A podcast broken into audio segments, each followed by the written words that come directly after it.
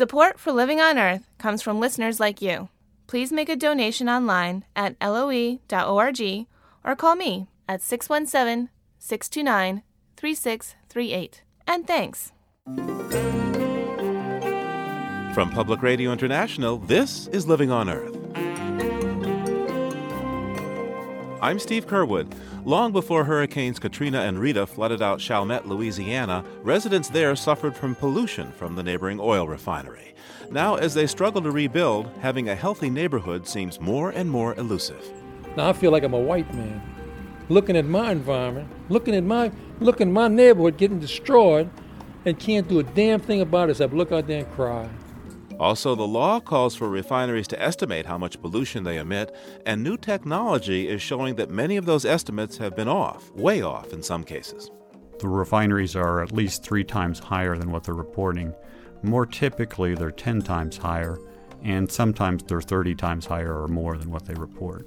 Petroleum, people, and pollution, and more this week on Living on Earth. Stick around. Support for Living on Earth comes from the National Science Foundation and Stonyfield Farm. From the Jennifer and Ted Stanley studios in Somerville, Massachusetts, this is Living on Earth. I'm Steve Curwood. A voracious appetite for electricity has the U.S. racing to build new power plants, many of them fired by coal. Just a few months ago, some 150 coal burners were on the drawing boards. But a funny thing happened on the way to the coal rush. People who would pay for those new power plants started saying no. Plans for more than a dozen coal power plants have been canceled so far this year due to concerns about climate change, air quality, and cost. As part of our series Generating Controversy The Changing Climate of Coal, Living on Earth's Jeff Young explains why coal could be losing its glow. Florida needs more juice. Electricity, that is. Fast growing Florida's power demand could climb 60% in the coming decade. So the electric company Florida Power and Light proposed what would have been one of the largest coal fired facilities in the country. Would have been, except the state's Public Service Commission turned it down. And a month later, another company dropped plans for a coal plant. Florida's Republican governor, Charlie Crist, recently launched an aggressive global warming campaign in the Sunshine State. He says coal's future there is not so bright. it's not looking good. Uh, we're obviously moving in a different direction, and I think we need to continue to explore solar, wind, nuclear. Uh, we've got to have power, we know that. Um, but continuing to rely on coal, uh, I don't think is in the best interest of our state or our country. Florida is not alone. Illinois, North Carolina, Oregon, and Texas all scrapped plans for coal power, and proposals elsewhere are floundering. The coal rush appears to be going cold, and it's largely due to concerns about a warming climate. These coal plants are an enormous source of carbon dioxide. Sierra Club attorney Bruce Nilles says coal pumps out more greenhouse gases per unit of energy than any other fossil fuel. Several states are limiting greenhouse gases, and Congress is slowly moving toward federal regulation of carbon dioxide. Nilles says that means a cost of coal that had been ignored, the impact on climate, will soon be forced onto the ledger sheets. The moment we start doing something about global warming, these coal plants, in essence, become dinosaurs, very expensive white elephants that uh, put an enormous risk on whoever's put the money up to build those coal plants. The financial community seems to be getting the message. Influential analysts at Citigroup recently downgraded their recommendation of coal company stocks, citing the high cost of controlling CO2. The Citigroup report says, quote, prophecies of a new wave of coal-fired generation have vaporized. The report also notes that coal is taking a beating in election year politics. Here's Democratic hopeful John Edwards on the campaign trail. I think we ought to cap greenhouse emissions in the United States of America. And by the way, until and if we do, there should not be another coal fired power plant built in the United States of America. All the Democrats and at least one Republican running for president support a cap on carbon emissions. And Congress is already moving that way. A climate bill could emerge from committees in both the House and Senate this fall. Senate Environment Committee Chair Barbara Boxer says talk about the bill is already having an effect.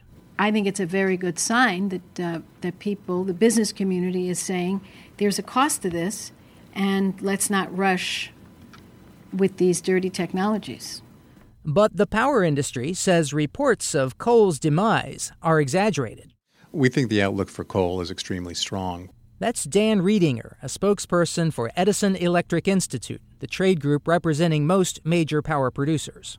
You know, the feeling a couple of years ago was that, you know, coal was making this huge, unstoppable resurgence, and now some are predicting that, you know, the brake is, brakes are being applied rather aggressively.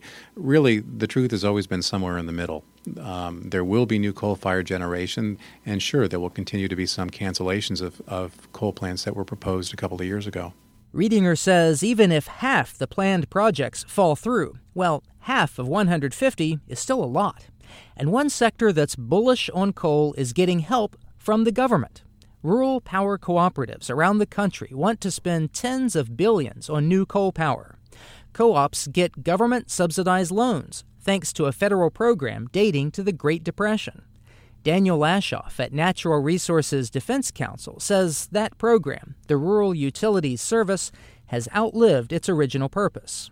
It was created in the 1930s to bring electricity to rural farms, and it's now is being used to subsidize construction of conventional dirty coal plants in parts of the country that uh, are increasingly not rural. Which brings us back to Florida. One of the last remaining coal power proposals there comes from a rural cooperative. Seminole Electric wants a billion dollar loan to expand its coal burning plant near Tampa. Pending decisions on that and other power plants still on the drawing boards around the country will show if the coal rush still has any steam in it. For Living on Earth, I'm Jeff Young in Washington. While concern about the future cost of carbon emissions is putting the squeeze on the largely private investment in coal in America, things are different in China. There, in the face of local power shortages, regional government banks are funding as many as two or more new coal fired plants every week. These local funding authorities seem to be little concerned about climate change, although the estimated 750,000 deaths linked each year to coal pollution have touched off some protests. Trevor Houser is an energy expert with the China Strategic Advisory Group. He says restrictions on household savings are driving this construction boom in coal plants. Uh, Chinese citizens can't invest money outside of the country. They can only invest money in domestic assets. So their options are fairly limited in what they can invest. And the majority of them put their money into the banks. Those banks, in turn, says Trevor Houser, favor heavy industries cement, aluminum, and steel, industries that are heavy users of electricity. That bias is in part due to the lack of a credit system, so that state owned banks are a little scared to lend out to a thousand small private textile companies uh, when they can lend the same amount to three big state owned steel mills uh, that they know they can get the investment back from. That was Trevor Houser of the China Strategic Advisory Group. Orville Schell recently returned from China. He's the director of the Center on U.S. China Relations at the Asia Society. Mr. Schell says that the Chinese central government is having a hard time reining in the construction of coal plants in the provinces unlike our own country, the central government in China, in Beijing, has become quite enlightened and quite alarmed by what they've uh, learned about the uh, the effects of coal, of industrialization, both in terms of conventional pollutants and climate change.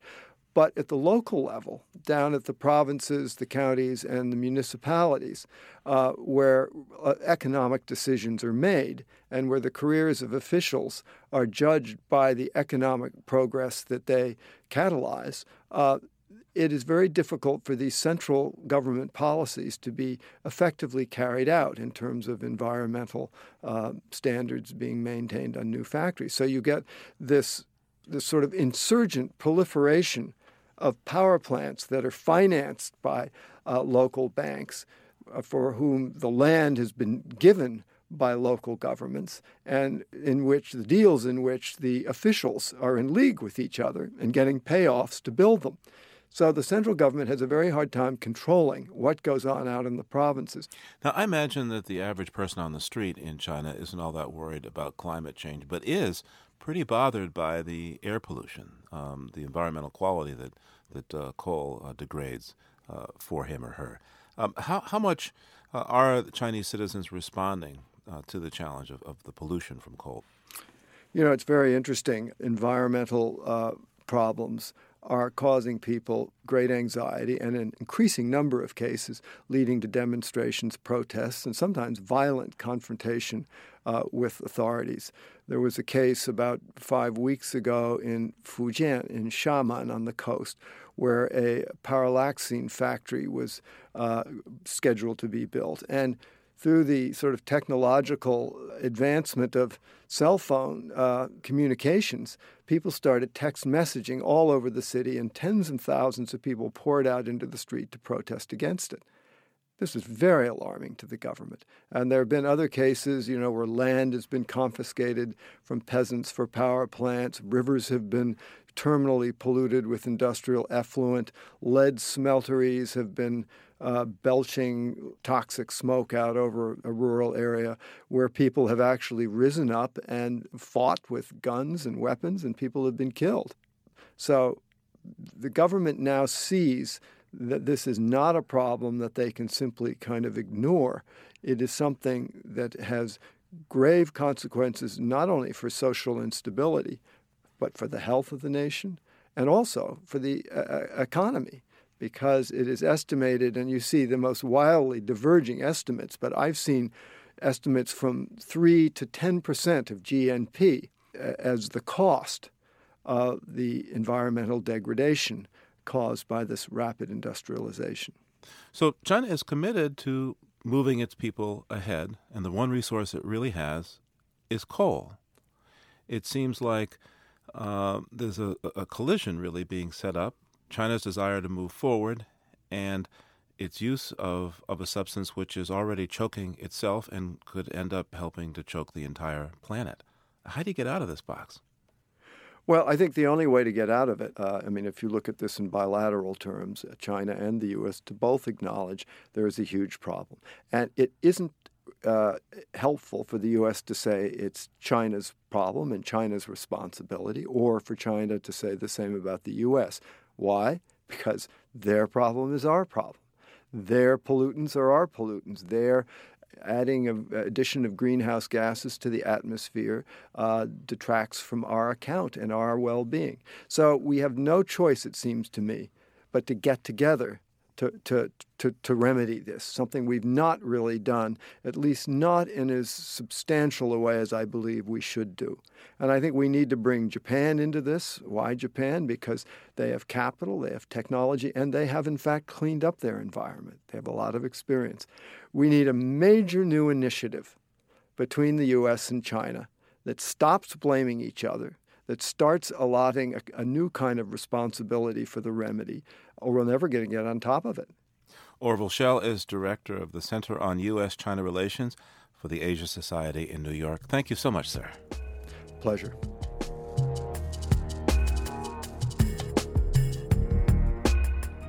To listen to other parts of our series Generating Controversy The Changing Climate of Coal, go to our website, loe.org.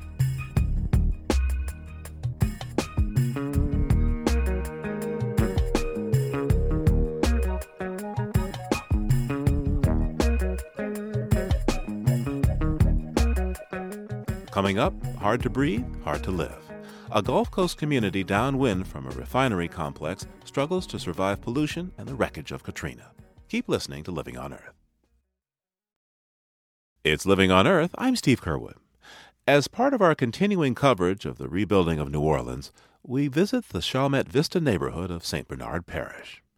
Chalmette Vista is right next to a major oil refinery complex, and even before Hurricanes Katrina and Rita flooded out virtually every home, residents were as used to acrid odors and washing the refinery soot off their cars as they were to eating crawfish.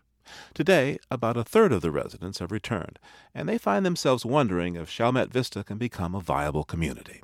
Living on Earth's Ingrid Lobet reports. In Chalmette Vista, when you look up, you see the pipelines and stacks of the Exxon Mobil refinery. Look down, and the neighborhood stretches out like a sick patient, two years after the twin visitations of Katrina and Rita. The floods swept away everything Ray Clement had, except his wife's ashes. While he talks, a small ball of orange fire appears at one of the refinery stacks and extinguishes in black smoke. The Gulf breeze carries an acrid smell crude oil. That, that's where we get a lot of the crude oil smell. Mostly that rotten egg smell uh, and ammonia. It smells like ammonia. It takes your breath away. This was one of the most populous refinery communities in the country, but Clement and others say it was never easy to live here. Often you had to close your windows to the smells, even in the heat of summer, and sometimes that wasn't enough. And you couldn't stay in the house. Go take a ride, and like I say, I go walk in a quad or something. There's no place to go here no more. no place to go because so many businesses are closed now, their patrons scattered in a St. Bernard diaspora. A few remain, and perhaps the community's best known resident, Ken Ford. Ford and his wife raised two children here, and he repaired airplanes for the National Guard. But the reason for his reputation is that he kept records on refinery emissions for four decades and tried to organize his neighbors to agitate for cleaner air. But that community memory bank is gone. My neighbor, Frank Deere, he's gone. He ain't coming back. He knew what was going on. Across the street, Law Navo, he knew what was going on. 54 years here. George Blastow and Lou Blastow, they both died. So um, uh, people aren't coming back. The people, like I said earlier, that know what's going on aren't coming back. Ford gestures at the FEMA trailers that still edge out of driveways here. Empty houses once worth $110,000 now offer themselves up for $40,000 as sellers pray for a buyer, a miracle. He shows a visitor past his gutted out house to where a small frame building lists sideways. Don't break your neck in here. Don't break your neck. Step over. I'm going to show, I got to show you one See, all this was ruined. Everything was ruined. This back building was Ford's war room, buzzing with scanners, a ham radio, and full of color coded binders thick with minutes from public meetings and air monitor readouts. Little remains, just the smell of mildew and a water worn photograph signed by Erin Brockovich. I said, What am I supposed to do, Erin? So she said, Never ever give up, Aaron. Lots of love. And so I kept that. Sometimes Ford says he feels like that Indian in the 1960s public service announcement, the one with no words where the guy gazes at litter along the highway and you see a tear on his cheek. Now I feel like I'm a white man looking at my environment, looking at my looking at my neighborhood getting destroyed and can't do a damn thing about it except look out there and cry. Chalmette residents were mostly white. Old time families often had Italian, Irish, and Spanish Canary Island backgrounds. Over the years, Ford did attract a few supporters, the Tulane University Environmental Law Clinic, and an organizer from Cajun country, Anne Rolfes. Hello, how you doing? Um, my name is Ann. I'm here with the Bucket Brigade. like Ken Ford, Anne Rolfes refused to give up on Chalmette Vista after Hurricane Katrina. On this date, she's trying to find out who among those left here would be willing to write down when they see or smell something in the air. Louise Serpa steps past her barking dog and says she'd be glad to. If you see things like a flare or smoke, we do right there. Look, at night. See? Okay. At night. All right. So you know what would be really great? Sometimes yeah. it's black, but most of the time it's fire. Well, you know, and that's exactly what we'd like you to do because. Perhaps because the neighborhood is so quiet now, Miss Serpus isn't eager to see a visitor leave, even if her dogs are. If it wouldn't be for the dogs, we'd invite y'all inside. All right, bye bye. Bye, baby. It may be too early to say whether the flooding dealt a mortal blow to this community. A few pre Katrina neighborhood anchors have returned and lightened people's hearts, especially Rocky and Carlo's restaurant, where a plate rich with olives is still called a wop salad. But it's clear that a place that was hard scrabble before is even harder now, and part of the reason is Americans' demand for gasoline. Ken Ford says a little refinery once built by the Standard Fruit Company to fuel its Central American banana boats has swelled to many times that size. Well, today we have a refinery close to 200,000 barrels a day, eh, besides all the chemicals they make. It's not just a refinery, it's a manufacturing plant. They make benzene. American refineries have been running full bore, even before the 2005 hurricanes that took several offline, including Chalmette. To meet growing demand, refinery owners around the country have expanded capacity at existing plants rather than build new ones, in part because getting a permit for a new refinery is so difficult. Howard Feldman is with the American Petroleum Institute. Everybody wants the fuels, and nobody wants the refinery nearby. There are trade offs, obviously. With plants running at capacity, equipment failures and accidental releases of pollutants are more common. Two years ago, a federal judge in New Orleans ruled Chalmette Refinery had released illegal amounts of benzene into the air more than 1,200 times in the two preceding years. And documents obtained by this program show Chalmette Refinery frequently asks the state of Louisiana for permission to emit extra pollutants such as sulfur dioxide, and those requests are routinely granted. Other documents obtained show that well after Hurricanes Katrina and Rita, Chalmette Refinery was still burning off hundreds of thousands of pounds of acidic sulfur gas in its flares. In one incident that went on for days, the company was granted a legal exception so the emissions ceased to appear in the record, even though they continued to pour into the air. Jane LaCour, a scientist and air enforcement official with the Louisiana Department of Environmental Quality, explains how that's possible. Once the company is issued a variance or a permit, then those emissions are authorized, that it's no longer an unauthorized release. Though Chalmette Refining reported incidents nearly every month since Katrina, the state of Louisiana has not fined the plant even once. I believe you're right. I don't think any penalties have been issued since then. ExxonMobil declined numerous requests for an interview, but via email said the company is investing $200 million in environmental improvements at Chalmette. In the view of the Refinery Reform Campaign, an activist group, this situation isn't unique to Chalmette. Denny Larson is national coordinator. The level of enforcement and oversight and monitoring and the state and local agencies has essentially gone almost to nil. I would argue for fear that they would be caught in the claim that they're causing high gas prices. They're causing a shortage of gasoline supply. And the people who are coming back to try to rebuild their lives in the shadow of refineries are suffering doubly because of that. And there's another major trend Chalmette witnesses from its front row Gulf Coast seats.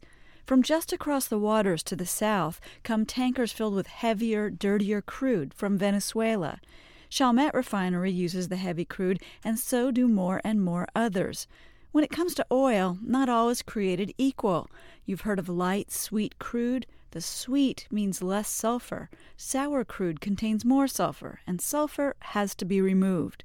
Light means oil that's thinner, easier to refine. Analytical chemist Alex Cuclis worked at a Shell refinery for 15 years and now manages research at the Houston Advanced Research Center. All the crude oil sources are getting heavier, which means there's more asphalt like material available. Heavier crudes often require extra machinery. Refiners are increasingly installing a special kind of machine called a coker to deal with the grainy remains of heavier crudes. Cokers can be as tall as 100 feet tall and 25 feet in diameter drums that are used to process material that is kind of the bottom of the barrel material in a in an oil refinery. And they heat it up to 900 degrees Fahrenheit in a furnace. And it will vaporize and some will go on out and be recovered as gasoline and other light products. The remainder will coke up and about 30% of it becomes a solid coke.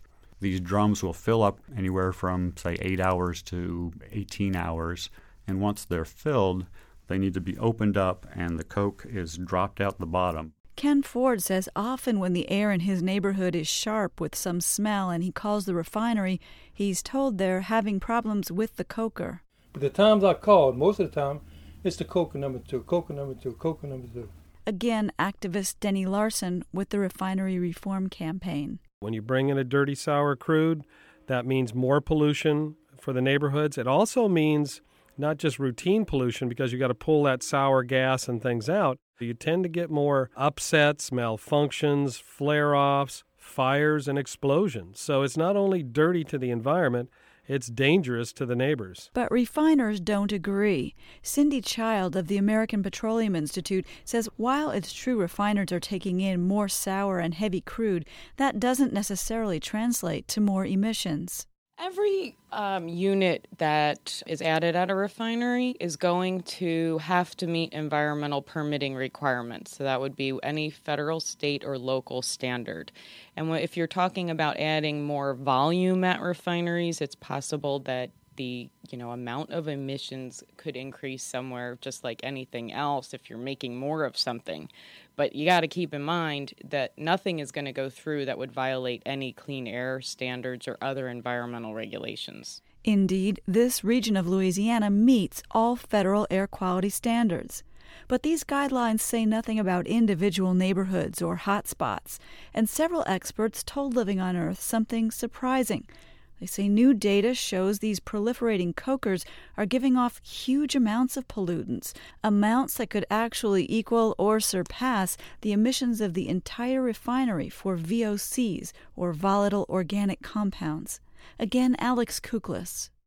That's really what is a big controversy going on right now in EPA and elsewhere. In this recent uh, report in Canada, they found that the emissions from these coke drums were substantial, and in fact, two and a half times what the refinery had reported for the entire refinery that year, for VOCs, yes. And they also found benzene levels there that were the highest source of benzene aside from storage tanks in the refinery as well. That bears reiteration.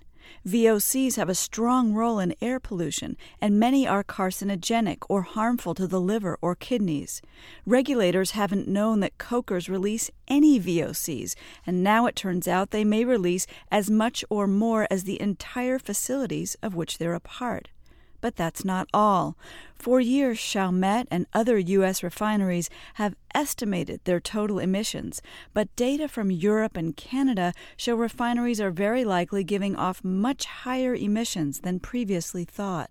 There have been over 30 studies done at different refineries, and in the best case, the refineries are at least three times higher than what they're reporting.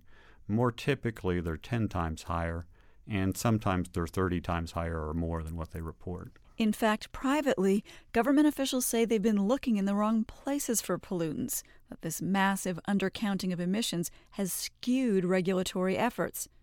What's making these extraordinary figures come to light is technology, Using infrared and ultraviolet techniques, some first developed for the military, you can now point a beam of light at, say, a boat's smokestack, a pipe, or a tank full of volatile liquid, and an invisible plume becomes visible. Now you see, right now we're actually. You can. Do you not smell something? I'm sitting in an SUV outside a refinery in Los Angeles with Don Gamiles. Gamiles began his career in physics and nuclear engineering at Oak Ridge National Lab. His interest in monitoring put him on the Iraq Weapons Inspection Team before the Second Iraq War. But what he's riveted by are the possibilities offered by this monitoring technology. See, now we're getting toluene. So it's hydrocarbons are showing up along with toluene. Gamiles is showing me a device he's developed that you can put in the back seat of a vehicle. It continuously samples air through a hose stuck out the window. The air is fed into a box where it passes through a beam of light. Ultraviolet light, very close to what you would see with a tanning bed bulb. And gases in the air will absorb certain wavelengths of light. And different gases will, will actually absorb different wavelengths. So each gas, in essence, creates its own fingerprint and you can see there's absorption peaks there, absorption peaks there, and absorption peaks right in the middle. The one in the middle, that's benzene. That's the fingerprint for benzene, are these four peaks. With a laptop screen set on the dashboard as we drive, the machine generates a constantly updating, real time readout for nine gases he's chosen. Today it's benzene, butadiene, xylene, toluene, unburned gasoline, ammonia, sulfur dioxide, nitric oxide, and ozone. It cannot measure particles. The beauty of all of this stuff, as we've been sitting here and this thing has been taking air into the system, how much does it cost us? Nothing nothing beyond the purchase cost of $25,000 for this or about $65,000 for some of the infrared systems. But with traditional canister sampling, if you gathered one single sample a day for a year and sent it off to a lab for analysis, you could easily spend $150,000 and have much less of a picture. Refinery chemists, state regulators, and environmentalists are increasingly using these types of technology to find hot spots that have long gone undetected. Gamiles says some refiners are using it to prove that not all the complaints they receive are really their fault. He cites one he's been working with. They were able to show that 40% of the problem was not them. Industry was skeptical of the technology at first, arguing it was unreliable. But Howard Feldman of the American Petroleum Institute says current systems measure up. In general, I think we would support having the most accurate emissions numbers, and we do believe these technologies work. And if that's where it leads to, and if there are facilities that need to be tightened, I think the consensus of the industry is that you know people should operate within their permitted limits. Environmental advocates in Chalmette and elsewhere desperately want refineries to use the new continuous monitors and mobile cameras. Gamiles says they're driving the adoption of this technology. They were interested and they saw the need. And they're the ones more than the EPA who has pushed this type of technology and is bringing it to the forefront in the U.S. Without them, there would be no market whatsoever. And it's no mystery why. Real time data on specific gases crossing the refinery fence line potentially shifts power into the hands of the community. One ConocoPhillips refinery in Northern California has taken this step. So far, Chalmette has declined. Resident Ken Ford says he hopes he lives long enough to see accurate measurement of the air people are breathing. I'm not, I'm not a religious fanatic, and I don't mean to sound like one, but sometimes I really believe you know, everybody has a purpose. And sometimes I think I got a purpose. I had a purpose. I was fighting this stuff. But my body is wearing out. Now, I'm getting old.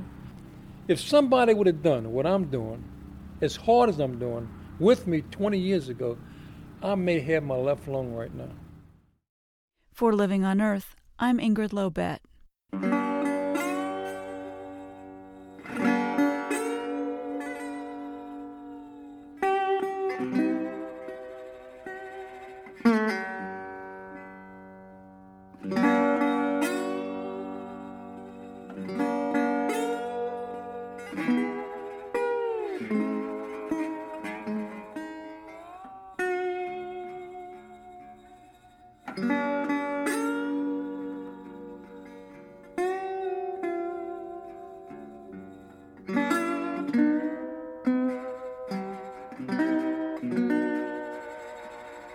Coming up, why you might want to be careful about that plastic baby bottle. That's just ahead on Living on Earth. Support for the Environmental Health Desk at Living on Earth comes from the Cedar Tree Foundation. Support also comes from the Richard and Rhoda Goldman Fund for coverage of population and the environment. This is Living on Earth on PRI, Public Radio International. It's Living on Earth. I'm Steve Curwood. The debate over the safety of bisphenol A continues to heat up with a number of new studies being published and the establishment of a government panel to review the data. Invented more than 100 years ago, bisphenol A makes a strong and resilient plastic that's used in everything from the lining of tin cans to keep food fresh to polycarbonate baby bottles, anti cavity tooth sealants, contact lenses, and even the jug in your office water cooler. The chemical mimics the hormone estrogen, and there's a growing body of scientific knowledge that's raising concerns about bisphenol A's impact on health, from suspected links to breast and prostate cancers to obesity. Living on Earth's Ashley Ahern has the latest developments. You don't have to go far to find bisphenol A. I'm in the kitchen at Living on Earth right now, standing in front of the water cooler, staring down this large five gallon jug of water on top and I'm giving it the evil eye because I know that there's bisphenol A leaching from this jug into the water that I'm drinking every day. What I don't know is how concerned I should be about that. I mean, bisphenol A seems to be everywhere. It's for certain that some of it will be there. That's Dr. Ana Soto. She's a professor in the Department of Anatomy and Cell Biology at Tufts University and has been studying estrogen imitators, like bisphenol A, since they were first accidentally discovered to be leaching from plastics in the lab into lab animals back in 1989. It's everywhere. That is why 95% of the urine samples analyzed by CDC contain bisphenol A.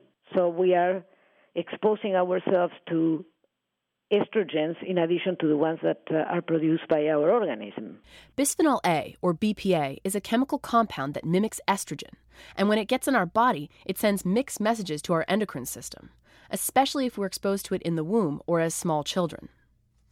When lab mice and rats are exposed to BPA at levels similar to those currently found in humans, they show altered behavior patterns and menstrual cycles, and an increase in prostate cancer, breast cancer, and type 2 diabetes.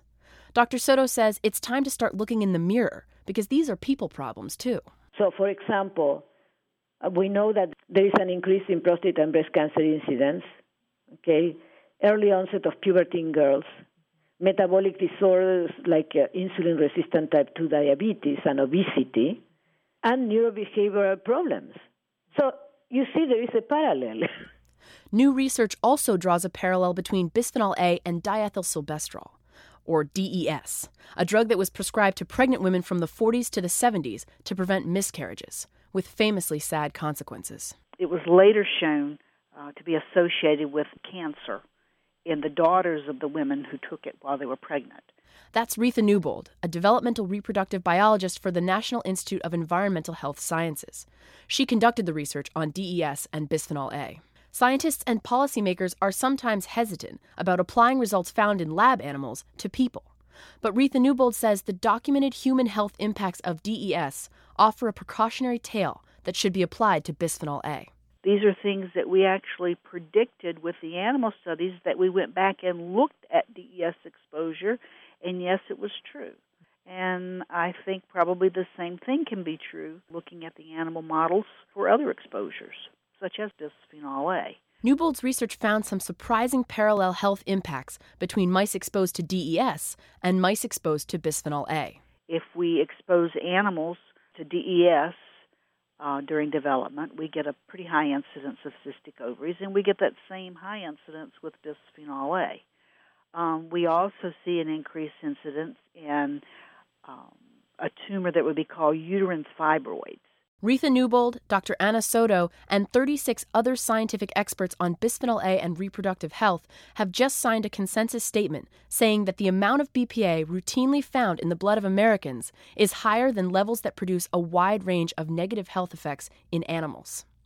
Right now, the exposure limit set by the EPA for bisphenol A is 2,000 times greater than the relative levels where Dr. Soto sees effects on her lab animals.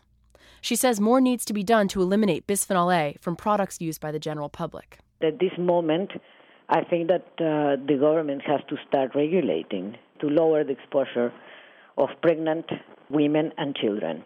But not all scientists are convinced that BPA is a serious health risk. Robert Chapin is the chair of a panel convening next week under the National Toxicology Program to draft a document that will advise the federal government on the risks of BPA. He is also a research advisor for Pfizer Pharmaceuticals. Actually, I don't have a lot of concern about it at this point. Papers that we have the greatest confidence in don't give me an awful lot of heartburn about the fact that um, humans are poisoning themselves because of BPA. But we're not done with the evaluation yet. As the scientific debate reaches the boiling point, some political leaders are beginning to take action. Proposed legislation banning bisphenol A in children's products in California, Maryland, and Minnesota was defeated. But Japan did ban bisphenol A in canned food and found that levels of the chemical fell in human beings by 50%. San Francisco banned infant and children's products containing bisphenol A last summer, but the ban was repealed after chemical and toy companies filed lawsuits. When it comes to the choices we make at home, environmental health advocates recommend people avoid canned food and hard, clear plastic bottles and other plastic containers, especially if they're starting to show signs of wear, because BPA leaches more as plastic ages. For Living on Earth, I'm Ashley Ahern.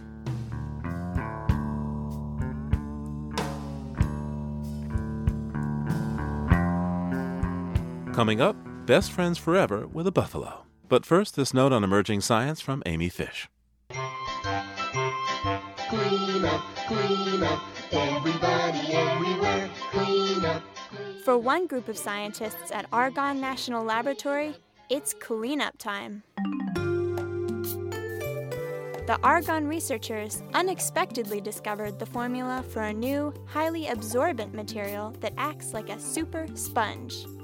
The new substance is a type of aerogel a strong, lightweight material that feels like styrofoam. Microscopic pores in the aerogel create an enormous surface area. A single cubic centimeter, less than a thimbleful, of the Argonne gel could cover an entire football field. It's this huge surface area that makes the super porous gel such a powerful sponge. The new material is also versatile. By adjusting the ingredients and the size of the pores, scientists can fine tune the aerogel to soak up specific chemicals. In one experiment, the gel absorbed 99.99% of toxic mercury in a container of contaminated water. And one day, another version could remove one of the biggest obstacles to developing hydrogen fuel cells.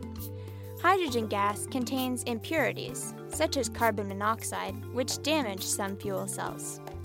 Researchers believe an altered form of the gel could filter out the impurities and make fuel cells far more efficient. With the help of the new Argonne aerogel, we could be cleaning our way to a greener future. That's this week's note on emerging science. I'm Amy Fish. Over a century ago, the Texas ranch of Charles and Marianne Goodnight played a critical role in saving the southern bison herd from extinction. Mrs. Goodnight convinced her husband to take in some baby buffalo that had been orphaned and raise them on the ranch. Their story inspired artist and distant relative Veryl Goodnight. She wanted to make a sculpture depicting a rancher's wife bottle feeding a baby buffalo just like Marianne Goodnight once did. The hitch was she needed a live model. Veryl Goodnight and her husband Roger Brooks found their model in a less than week old abandoned buffalo calf named Charlie. But Charlie, as it turns out, would become a much bigger part of their lives. The story is chronicled in a new book by R.D. Rosen called A Buffalo in the House. And with me now are Veryl Goodnight and Roger Brooks. Hello there. Hi there. Hello, Steve. Or maybe I should say howdy. howdy. We are out west. The sculpture is of a baby bison, so it doesn't take long for him to, well, you know, not be uh, needed any longer as your model, right, Veryl? My idea was to borrow this baby buffalo and to use him for a model and then in turn return him up to the ranch.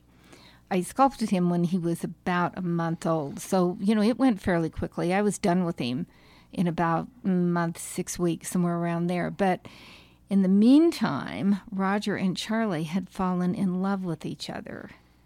So the idea of returning him met with some resistance.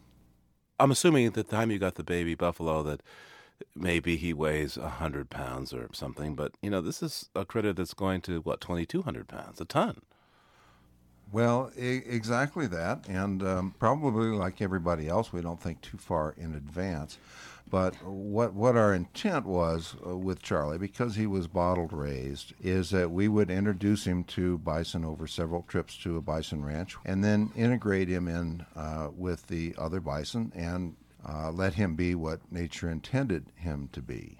That didn't work because when we finally did introduce him and introduced him to a couple of very meek bison calves who had just been weaned, he had an accident his first night there and uh, apparently was frightened by the other bison or something else and ran headlong into a uh, steel well pipe fence and hurt his neck and uh, basically was paralyzed. Paralyzed? Yes. Quadriplegic. And they thought that Charlie's uh, uh, legs could possibly come back. So he stayed at the hospital for a month. And sure enough, he was able to get back up again on his own, but he could never be pasture sound. He could never be out with other buffalo. So you now have yourself a 400, no, maybe 500, on its way to 2,200 pound pet. That's right. We had never intended to make uh, a pet out of him, but we not only had one, uh, but one that could uh, really barely walk and took a lot of rehabilitative care. So, what's it like to live with a buffalo? Oh, gee, I could look out my office window and and see him out there, and, and it just, you know, was was always very heartening, and uh, to be able to lay down beside a big, you know, a beast like this, and to relate on a level, a common level that that we found was. Uh, an experience that, in my mind, could not be matched. Uh, Roger, you can go ahead and tell me. I mean, you, you, would cuddle up with Charlie like your big buffalo blanket? Well, I would lay down beside him at uh, at times, absolutely, and you know, I I could scratch him, and, and gee, when I'd scratch his his belly, he'd even lift a leg so that I could get a better scratch on him. One thing I think that uh, to me is interesting is that I could touch any part of his body except for his horns. His horns were sacred, and I needed permission to touch him. Yeah, Roger, how do you get permission from a buffalo to touch his or her horns? well, I th- you definitely need their trust, and you have to ask. And you know, a lot of times uh, you have to ask repeatedly. Charlie's first answer to any question was no, and then he realized to start. You start a negotiating process. Uh, when we were out hiking, Charlie would sometimes stop and basically tell me, he says, "Well, I'm not going to leave here forever." And Charlie, well, gee, why don't we just go a little bit forward? No. Well, Charlie, okay, then we'll stay here. And you just let a little bit of time pass, and um, you know, and then then negotiate with him. And uh, most of the time, I could I could get my way, but it took a lot of patience. I'm thinking of those bison horns, and uh, you read stories about other people that have had bison as uh, pets or tried to keep them at least uh, around the corral. Uh, there's more than one story where they wind up getting impaled on those. That was always there. I never went in with Charlie without realizing I was going in with a wild animal. Uh, one thing, uh, Steve, that I, I feel to describe the balance that I had to have with Charlie is that I could not let him dominate me. If he dominated me, he would hurt me. It's just very would be just very natural uh, with him. But I could not dominate him more than the slightest amount because if I dominated him unfairly, he would resent me and he would hurt me. Veryl, what was it like watching Roger and Charlie's relationship grow? The intensity of the relationship between the two of them was beyond anything that I and actually most animal lovers have experienced. I think part of it is Roger. I mean, he's big, athletic, man's man, combined with this, you know, big, powerful bull bison. Uh, I mean, it's a relationship that, that I could never duplicate and it was it was very exciting. It was very exciting. Not that at times I wasn't jealous. I'm going to have to admit to that. You know, I mean, it's. But I think I was more jealous of the relationship than I was jealous of Charlie. I loved Charlie too, very very much. So, how long did Charlie live with you guys? Well, we lost him at the age of three, Steve. I think I better tell this because Roger still uh, gets choked up. Charlie continued to have a weak neck. When he was three, he got his head stuck under the lowest rail in the arena, and Roger was home alone and had to get him up with the aid of the fire department. But he got him up, but Charlie was back down again in a couple of days. And if they're down on their side for long, they get fluid in their lungs. And Charlie did, and he contracted pneumonia, and we lost him. There's a saying that life is what happens along the way to the plans that we have, and usually that what happens is way different. What's the best thing that happened to you as a consequence of having Charlie come into your life? Charlie was a, a gift. I think Richard Rosen sums it up beautifully in his book. If I could just read one sentence here. He said it was as if this gentle wounded buffalo had been sent out among people so that they could touch and smell a world that had been left behind so that they might enter gracefully into nature. Roger? I don't know, Steve, how I can answer that. I was so honored to share a part of my life with this uh, big bull bison, and his loss um, to me was more sorrowful than even the loss of my parents. So, you know, it's one of one of life's unique opportunities. Uh, people have have those in various forms, and uh, living with Charlie was mine. Well, I want to thank you for taking this time with me. Veryl Goodnight and Roger Brooks are the subjects of the book Buffalo in the House by R.D. Rosen. Thank you both. Thank you. You're welcome, Steve. Thank you. Oh, give me a home where the buffalo roam, where the deer and the antelope play Carol Goodnight and Roger Brooks moved from Santa Fe, New Mexico to southwestern Colorado, where there's a buffalo herd nearby. And Roger Brooks is now active in efforts to protect the bison of Yellowstone. Home, home on the. On the next Living on Earth, cars are killing huge numbers of barn owls all over the world, and Interstate 84 in southern Idaho is no exception. We found three or four times more dead barn owls than squirrels, then skunks, then raccoons, then cats, then dogs. They are the most commonly killed animal along the highway. Researchers try to find a reason and a solution. It's the barn owl roadkill mystery, next time on Living on Earth. We leave you this week with a bit of bubble bubble, toil and trouble. The mud pots of Yellowstone National Park are acidic springs of hot, muddy water that form in geothermal areas. Various gases from deep within the earth escape through the wet clay mud, causing it to bubble. The gurgles of this multicolored artist paint pot were recorded by John R. Benham.